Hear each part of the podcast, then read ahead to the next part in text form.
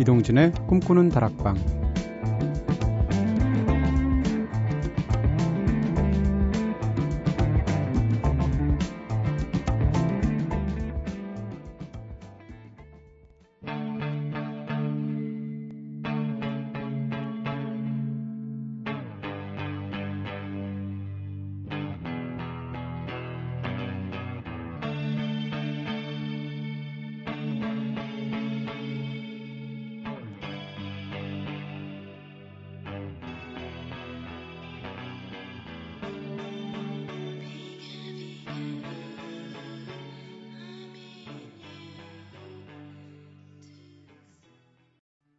안녕하세요. 이동진입니다. 이동진의 꿈꾸는 다락방 오늘 첫 곡으로 들으신 노래 Swallow의 노래였죠. Peekaboo 들으셨습니다. 네. 어, 이소영 씨랑 같이 음악 하시는 이기용 씨의 Swallow하고는 아무 관계가 없는 미국 밴드고요. 미국 일렉트로닉 밴드인데요. 아, Swallow의 Peekaboo, Peekaboo가 뭔가 하실 수도 있을 텐데 이게 우리말로는 까꿍이라는 뜻이거든요. 아기 앞에서 어릴 때 하는 그 소리인데 근데 저는 그걸 알고도 Peekaboo를 어떻게 미국 사람이 말하는지 너무 궁금한 거예요. 피커브 일어나요? 애기 앞에서 피커브 일어나요? 깍꿍 할 때 그 특별한 어떤 액센트가 있잖아요. 혹시 아시는 분 있으면 알려주세요. 자, 오늘도 꼬리에 꼬리를 무는 꼬꼬수다로 시작해 보겠습니다. 어, 어제는 어, 우리가 신고 있었던 양말 색깔에 대해서 이야기해 봤었죠. 그러면 오늘은 우리가 갖고 있는 옷들 중에서 가장 튀는 색은 어떤 색인지 한번 이야기해 보겠습니다. 자, 다들 옷장 한번 떠올려 주시고요. 오늘도 먼저 제작진의 이야기부터. 선우의 튀는 옷. 저에겐 다홍색 바지, 핑크색 바지, 민트색 바지, 하늘색 바지가 있습니다. 이 중 가장 예쁜 바지는 핑크색과 민트색인데요. 올여름 민트색 바지를 입고 대공원을 다녀오던 길, 우연히 만난 친구가 저렇게 입기 힘든 민트색 바지를 입은 여인은 과연 누구일까? 라고 생각했다는데 알고 보니까 그, 사, 그 사람이 바로 저라서 깜짝 놀랐다고 하더라고요. 하셨습니다. 네. 선우 작가 은근히 튀는 부분이 있어요. 그렇죠? 마음속에 활활 타오르는 민트색 바지 하나가 있는 거예요. 은지의 튀는 옷. 저는 형광 노랑색의 후드 집업이 있는데요. 밤에 입고 나가도 눈에 잘 띄어서 차 사고 걱정 없이 다닐 수 있답니다. 하셨습니다. 네, 나간 김에 교통 정리 한 2시간 하고 들어오시지. 네. 제희의 튀는 옷. 오렌지 PD라는 별명답게 집에 주황색 옷이 무지하게 많습니다만 그닥 튄다고 볼 수는 없고요. 지금 입고 있는 건 어떻습니까? 오늘 꼬꼬 주제 때문에 대충 4, 5년 만에 꺼내 입었는데 오늘 마주치는 사람마다 한마디씩 안 하는 사람이 없더군요 하셨습니다. 네, 이거 오늘 좀 사진 찍어서 올려주셔야 될 것 같은데. 네, 저는 처음 딱 보면서 장화홍련에 나오는 벽지로 만든 옷인 줄 알았어요. 네. 아니 이 겨울에 저게 뭐야 남자가 단추 두 개를 풀어헤치고 속살이 다 보이는데, 네. 근데 좀 섹시해야 될 텐데 왜 그런 느낌은 안 들고. 오늘 정도는 제희 PD가 아니라 시뇨르 따히 이 정도로 불러야 될 것 같고요. 네. 아, 이건 진짜 저만 혼자 보기 아까워요. 꼭 사진 올려주세요. 네. 조회수 어떻게 되나 한번, 봐야지. 제 경우에는 가장 그 튀는 옷이 지금 생각나는 옷은 어 이제 진짜 오렌지 PD 앞에서 진짜 이거 문자 쓰는 건데요. 진한 오렌지색 후드 zip-up이 있습니다. 근데 이 옷이 좀 살 때 굉장히 옷이 예뻐서 샀는데 예 입고 나가기가 굉장히 민망한 옷이에요. 제, 제가 보기에는 좀 옷이 화려해서 색깔이. 그래서 예전에 못 입고 있다가 한 2년 전쯤에 어 타방송사에 뭐 라디오 천국이라는 프로 있었잖아요. 거기 공개 방송하는 자리에서 제가 어떻게 하다 보니까 Come Back Home을 부르게 됐어요. 그때 어 이걸 어떻게 하나 싶어서 굉장히 막 한숨이 나왔는데 그 옷을 딱 입는 순간 어 뭐라 그럴까요? 갑자기 그 용기가 충천해져 가지고 떨지도 않게 됐고요. 그래서 10cm 사이에 앉아서 두 분 반지에 맞춰서 컴백홈 불렀던 기억이 납니다. 네. 어떤 옷을 입으면 사람 마음가짐이 달라지는 것 같아요. 그렇죠? 자, 마돈나의 노래 들을까요? 보그.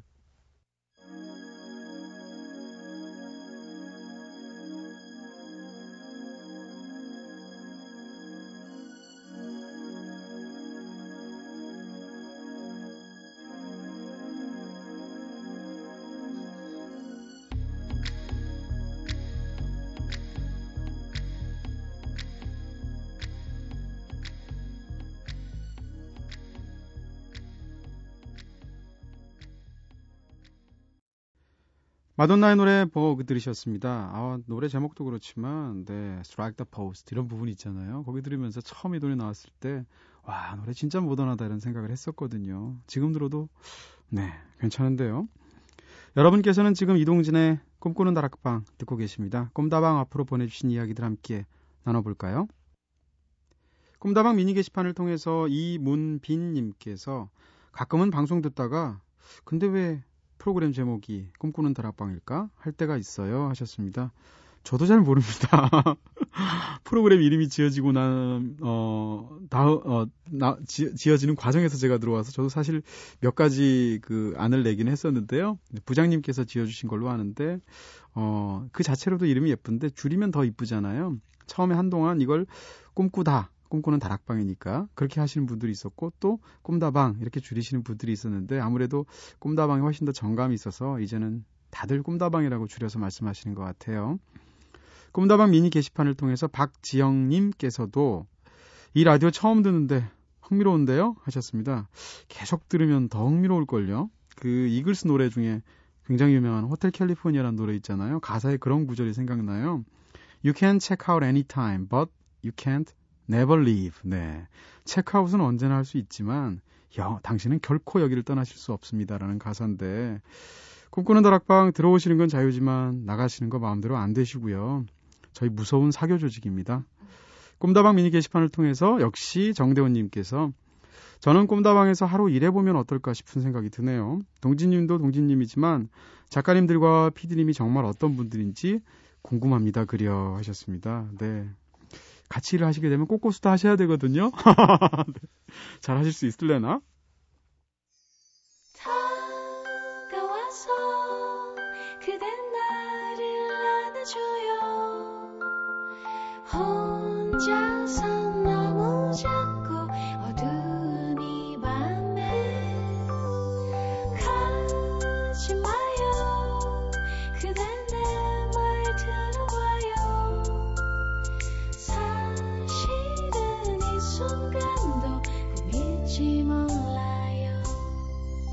이동진의 꿈꾸는 다락방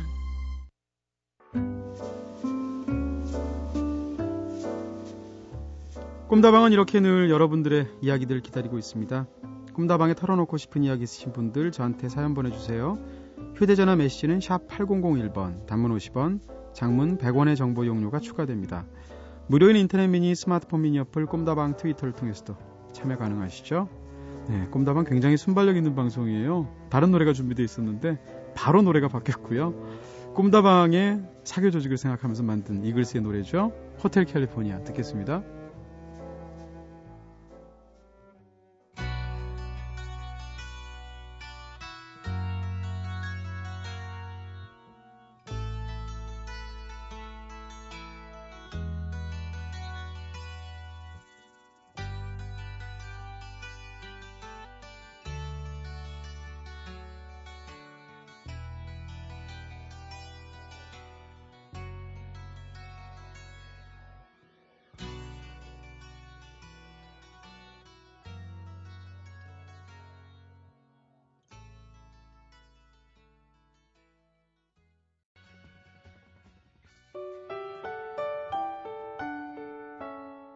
새벽 2시. 이동진의 꿈꾸는 다락방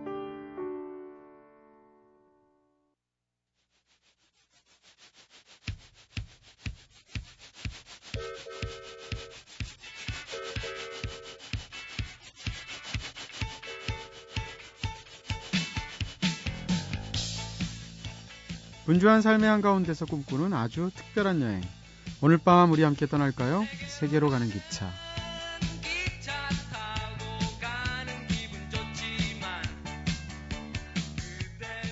일주일에 한 번 모든 걱정, 근심 다 내려놓고 다락방에서 훌쩍 여행 떠나고 있는 날이죠. 반복되는 일상에 지친 여러분들의 몸과 마음에 신기루 같은 환상적인 여행 선물해 드리는 시간입니다. 지난주에는 영국의 수도 런던으로 함께 떠나봤었죠. 자, 오늘은 대서양을 건너서 미국으로 건너가 볼까 합니다. 그 중에서도 뉴욕의 동쪽으로 길게 뻗어 있는 섬이죠. 롱 아일랜드로 한번 떠나보려고 하는데요. 함께 가시죠.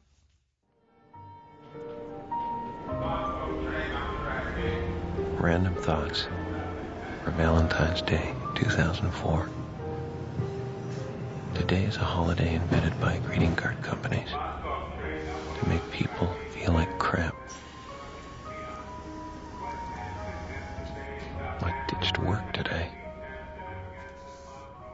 날씨가 제법 쌀쌀하던 밸런타인데이 아침. 출근 중이던 조엘은 갑자기 충동적으로 몬탁으로 향하는 기차에 올라탑니다. I'm not an impulsive person.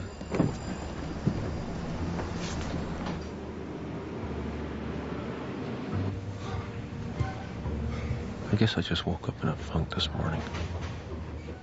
I gotta get. 낡은 역사와 플랫폼, 그리고 눈 내리는 겨울의 바닷가. 알 수 없는 이끌림에 찾아온 이곳 몬탁에서 조엘은 새로운 사랑을 꿈꿔보기도 하고 아무리 잊으려고 해도 지워지지 않는 사랑을 다시 만나게 되기도 하죠. On this beach. Montauk in February. Brilliant, Joel. Pages ripped out. Don't remember doing that.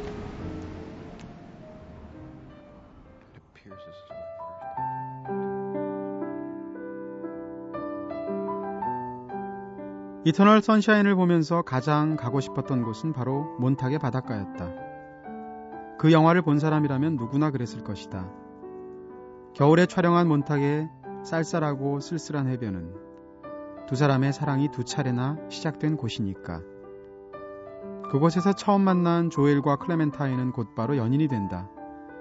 그러다가 시간이 흘러서 서로에게 진력이 난 두 연인은 첨단 기술의 도움으로 추억을 삭제한다. 그럼에도 불구하고 두 사람은 밸런타인데이가 되자 어렴풋이 몸이 이끄는 대로 다시 몬탁에 가서 서로를 알아보지 못한 채로 똑같은 사랑을 재차 시작한다. 뇌는 기억하지 못해도 심장은 기억한다. 먼저 기억하는 것은 정신이지만 끝까지 기억하는 것은 언제나 몸이다. 몬탁의 해변을 거닐었다. 영화에서의 느낌에 비하면 바다는 좀 더 넓었고 모래사장은 좀 더 작았다. 파도가 대지를 탐한 흔적이 가늘고 고운 모래 위에 여러 겹의 부채살 무늬로 남아 있었다. 부채살 아래쪽에는 파도에 쓸려 올라간 작은 자갈들이 옹기종기 무리를 지어서 모여 있었다. 이제 다시 파도가 오면 자갈들은 이별과 만남을 반복하면서 또 다른 무리를 이룰 것이다. 모래밭 곳곳에는 개의 발자국과 새의 발자국이 나란히 찍혀 있었다. 개와 새가 함께 바닷가를 거닐었을 리는 없지만 각자가 같은 곳에 남기고 간 자취는 공존의 안온함을 전했다. 시간을 두고 보면 모든 삶은 존재의 그늘을 서로에게 들이우면서 겹친다. 대서양을 내다보는 동쪽 끝 바위 언덕 위에는 Montauk Point Lighthouse라는 등대가 있었다. 귀까지 덮는 모자를 쓴 연인들이 등대 옆 벤치에 앉아서 서로의 어깨를 가볍게 손으로 쳐가면서 하염없이 이야기를 나누는 모습이 눈에 들어왔다. 등대 아래 바다는 맑았다. 그런데 그 바다에서 물보다 더 맑은 것은 소리였다. 사운드의 벽을 몇 개씩 만들어내면서 작은 바위 위에 부딪히는 파도 소리가 세상의 반대쪽 끝에서 실어온 이야기들을 끊임없이 속살거렸다.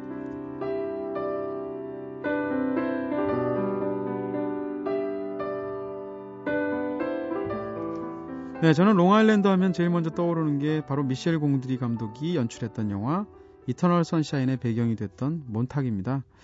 그래서 Eternal Sunshine의 시작 부분과 함께 네, 영화를 따라서 몬탁에 찾아갔을 때 제 느낌들을 적은 네, 제가 쓴 여행기를 덧붙여서 들려드렸는데요. 아, Eternal Sunshine 좋아하시는 분들 은근히 많으시더라고요. 영화를 보고 나서 제가 느꼈던 제일 먼저 생각들은 짐 캐리가 이렇게 잘생겼나? 짐 캐리 잘생겼다는 생각 잘 안 하게 되잖아요. 근데 이 영화에서 보면 굉장히 쓸쓸하면서도 네, 우울한 어떤 매력들을 보여주게 되죠. 실제 짐 캐리를 만나서 인터뷰했을 때 느낀 것도 짐 캐리가 굉장히 진지한 면이 있고 우울한 면도 갖고 있는 사람이구나라는 느낌이었어요. 그 또 한 가지는 케이트 윈슬렛의 오렌지, 오렌지색 염색한 머리가 진짜 지금도 눈에 생생하다는 거죠. 오렌지 PD가 머리를 오렌지색으로 염색하면 어떨까 싶기도 하고요. 자, 여러분들은 롱아일랜드 하면 어떤 곳들이 먼저 떠오르시나요? 먼저 노래 한 곡 듣고 와서 본격적으로 섬 여행 시작해 보도록 하겠습니다. 이터널 선샤인에서 두 연인이 눈 위에서 뒹굴 때 나왔던 멋진 곡이었었죠. 백의 노래 Everybody's Got to Learn Sometime.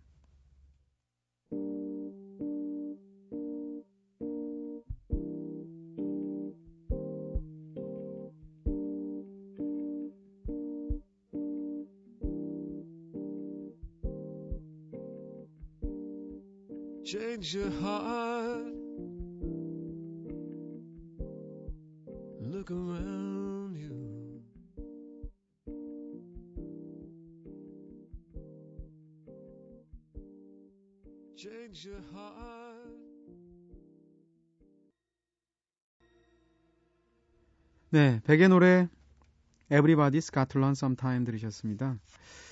어, 롱아일랜드는 미국 대륙의 다리를 통해서 붙어 있는 섬들 중에서 가장 큰 섬이 롱아일랜드라고 하죠.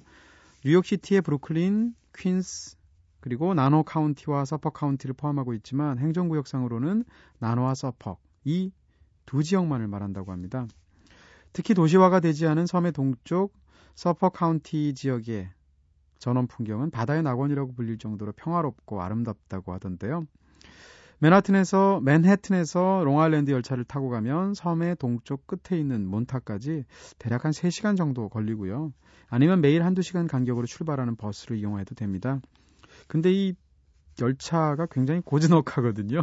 어떻게 운행이 되나 싶을 정도로 이용하는 사람이 적은데 그래서 오히려 더 그 굉장히 묘한 그 쓸쓸한 매력이 있는 그런 열차 여행이 될 수도 있습니다.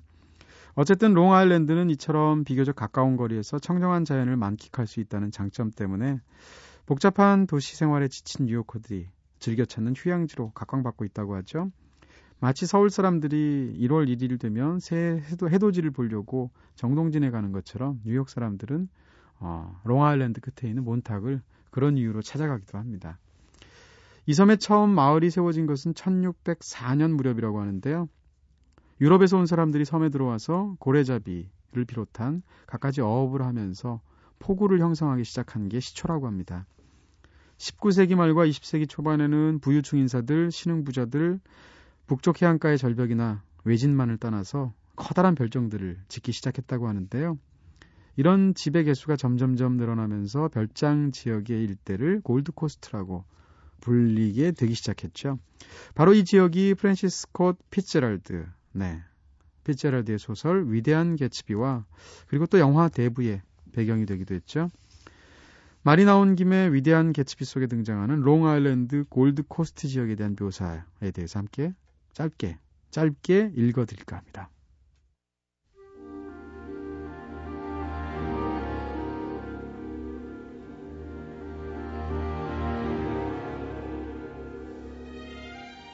내가 북, 북아메리카에서 가장 별난 지역 중의 하나의 집을 얻은 것은 그야말로 우연이었다. 그 집은 뉴욕시에서 정동 쪽으로 뻗어나간 떠들썩하고 길쭉한 섬에 있었는데 그곳에는 자연현상이 만들어낸 진기한 지형 속에, 중에서도 특히나 유별난 지형이 둘 있다. 이 두 지역은 뉴욕시에서 30km쯤 떨어져 있다. 그런데 거대한 달걀 모양을 하고 있는 이 두 지역은 겉모습이 똑같은 데다 만을 사이에 둔 채 서반구의 바다 중에서 인간의 손길이 가장 많이 닿는 곳, 즉 롱아일랜드 해협의 큼직한 앞마당 쪽으로 튀어나와 있다.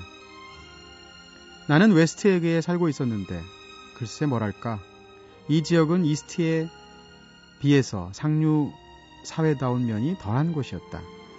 내가 살고 있던 집은 롱아일랜드 해협에서 5m 밖에 떨어져 있지 않은 달걀 모양의 지역 바로 끝 지점에 있었는데 한 철에 1만 2천 달러에서 1만 5천 달러를 줘야 빌릴 수 있는 거대한 두 저택 사이에 끼어 있었다. 오른편에는 어느 모로 보나 그야말로 엄청난 저택이 자리하고 있었다.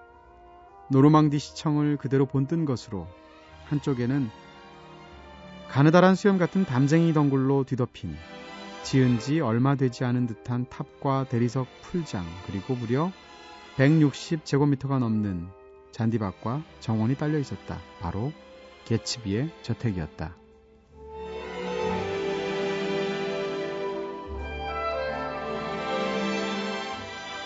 네, 스컷 피츠랄드의 소설 위대한 개츠비는 1920년대 물질 문명이 가장 발달했던 미국 동부 뉴욕을 무대로 한 작품이죠. 그 중에서도 세습 귀족과 신흥 부자들이 모여 살던 롱 아일랜드를 배경으로 한 해서 한 젊은이의 원대한 꿈과 좌절을 그린 네. 20세기 미국 문학에서 가장 유명한 작품 중에 한 작품이 이 작품입니다. 이 소설 첫 장에는 롱아일랜드 지도가 아예 첨부가 되어 있기도 한데요. 근데 골드코스트뿐만 아니라 롱아일랜드 전체적으로도 부자촌이 굉장히 많은 편이라고 하죠. 그 중에서도 특히 브룩빌이라든지 어, 리베라라고 불리는 햄턴 지방의 부자 마을은 미국 전체에서도 손에 꼽는 부자촌이라고 하는데요.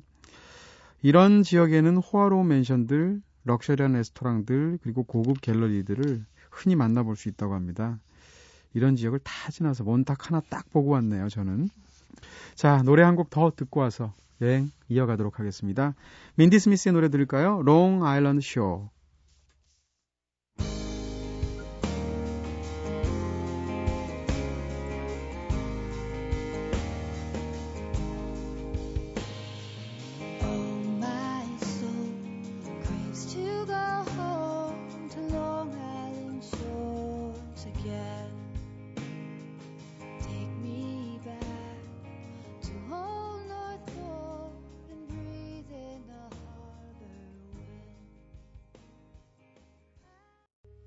민디 스미스의 노래 Long Island Shores 들으셨습니다.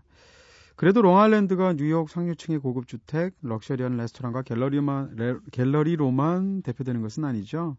뭐니 뭐니 해도 롱아일랜드에서 가장 큰 매력은 자연의 비경을 그대로 간직한 아름다운 해변일 텐데요. 그 중에서도 특히 세계 최대 해수욕장 시설을 갖춘 존스 비치, 그리고 최후의 비경이라고 불리는 파이어 아일랜드, 상업성으로 물들지 않게 평온한 느낌을 그대로 간직하고 있는 쉘터 아일랜드를 많이들 찾으신다고 하죠. 해수욕뿐만 아니라 산악 자전거 하이킹이라든지 또 카약 시설들이 잘 발달되어 있어서 섬에서 활동적인 레포츠 즐기시는 분들도 참 많다고 하고요. 대서양의 고래를 관찰할 수 있는 여름철 크루즈 관광도 있고 또 몬탁 해변에서 겨울철 물개 관광도 있다고 합니다. 여기서 몬탁 이야기 좀 더 덧붙여 볼게요. 햄프턴에 있는 나머지 지역들보다는 살짝 촌스럽기도 하고 물가가 비교적 저렴하기도 한 것이 몬탁인데요. 롱아일랜드의 상징이자 가장 잘 알려진 관광지라고도 할 수 있겠죠. 몬탁 스펠링이 굉장히 독특해요. M-O-N-T-A-U-K라서 어떤 사람은 몬톡이라고도 하고 몬타우크라고도 하는데 현지에서 제가 정확히 물어봤습니다. 정확히 몬탁이라고 발음하고요.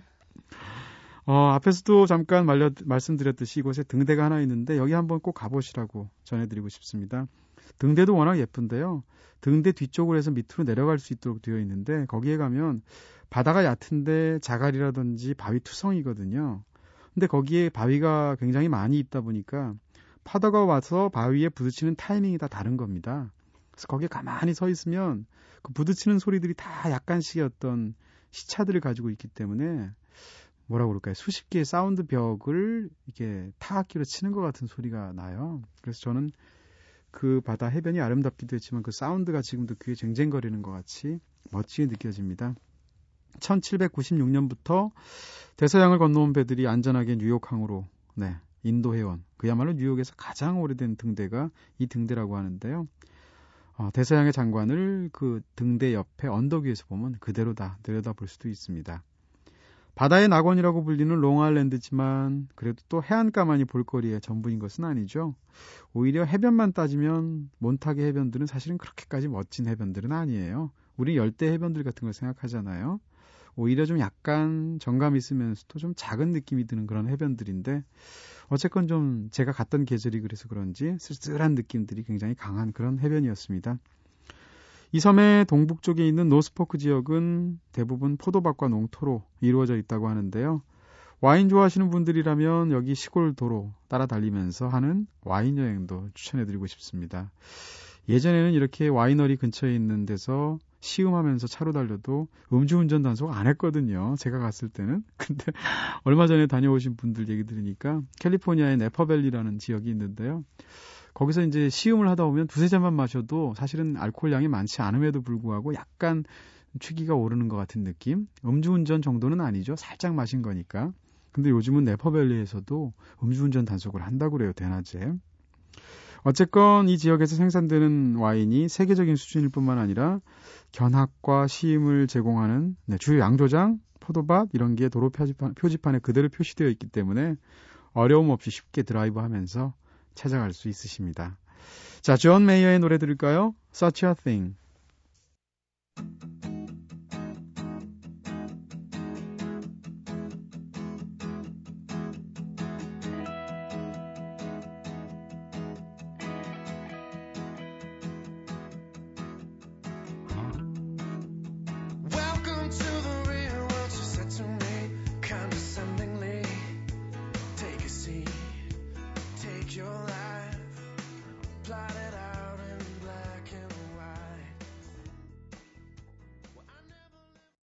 네, No Such Thing 들으셨습니다. 존 메이어의 노래였고요. 자, 애주가라면 한 번쯤 들어보셨을 이름? 네, 롱 아일랜드 아이스티라는 칵테일 있죠. 어, 이 칵테일은 홍차류를 사용하지 않고도 홍차의 맛과 색을 표현해내는 칵테일인데요. 시원하게 맛이 좋아서 더운 여름철에 인기가 좋은데 이 칵테일이 함정이 있습니다. 네, 마실 때는 부드럽지만 강한 알코올 도수가 있기 때문에 일명 칵테일의 폭탄주라고 불리기도 한답니다. 그래서 엉큼한 남자들도 이것을 좀 애용을 한다고 그러는데 왜 그럴까요? 네. 여행 가시기 전에 본고장에서 오리지널의 맛을 느껴보시는 것도 좋을 것 같고요.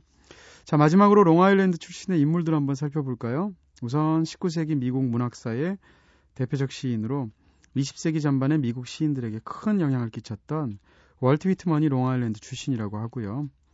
또 영화 대부의 원작 소설을 쓴 작가 마리오 푸조 역시 1999년에 롱아일랜드에서 생애 마지막을 맞이했다고 합니다. 어, 마리오 푸저가 69년도에 썼던 소설 대부는 무려 67주 동안이나 뉴욕타임스 베스트셀러 목록에 올랐던 기념비적인 작품이었죠. 어, 그리고 의외의 인물이 한 명 더 있는데요. 저도 몰랐네요. 롤링스톤스의 믹 제거가 네, 이곳을 빛낸 사람 중에 한 명이라고 하는데요. 70년대 믹 제거가 몬탁에 있는 한 모텔에 자주 묵었다고 하죠. 이 모텔의 이름을 따서 만든 네, 믹 제거의 곡이 바로 메모리 모텔이라고 합니다. 지금도 여전히 몬탁에 가면 이 모텔 찾을 수 있다고 하는데요. 가격도 싼 편이라서 여행 책자에도 꾸준히 소개되고 있다고 하니까 어차피 주무실 거라면 한번 생각해 보시는 것도 좋을 것 같고요. 과연 어떤 노래일까? 들어보시죠. The Rolling Stones의 노래 Memory Motel.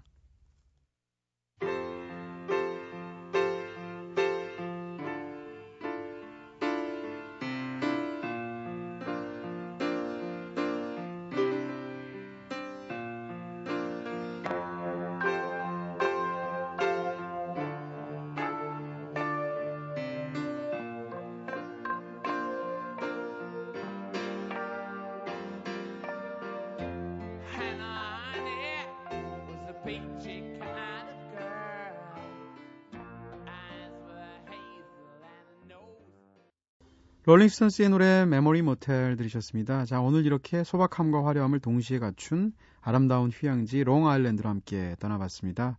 다음 주에 또 다른 새로운 여행지로 찾아뵙도록 하겠습니다.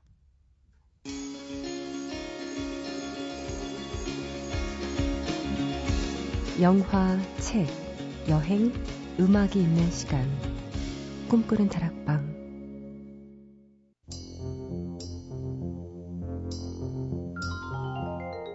오늘 세계로 가는 기차에서는 롱아일랜드 여행으로 1시간 꽉 채워봤습니다. 마지막 곡으로 하림 씨의 노래 여기보다 어딘가에 준비했습니다. 이런 노래 들으면 진짜 어딘가로 떠나고 싶어지죠? 내일은 함성호 시인님과 함께 골돌이의 책갈피로 돌아올게요. 지금까지 연출의 김재희, 구성의 이은지 김선우, 저는 이동진이었습니다. 이제 이동진의 꿈꾸는 다락방 오늘은 여기서 불 끌게요.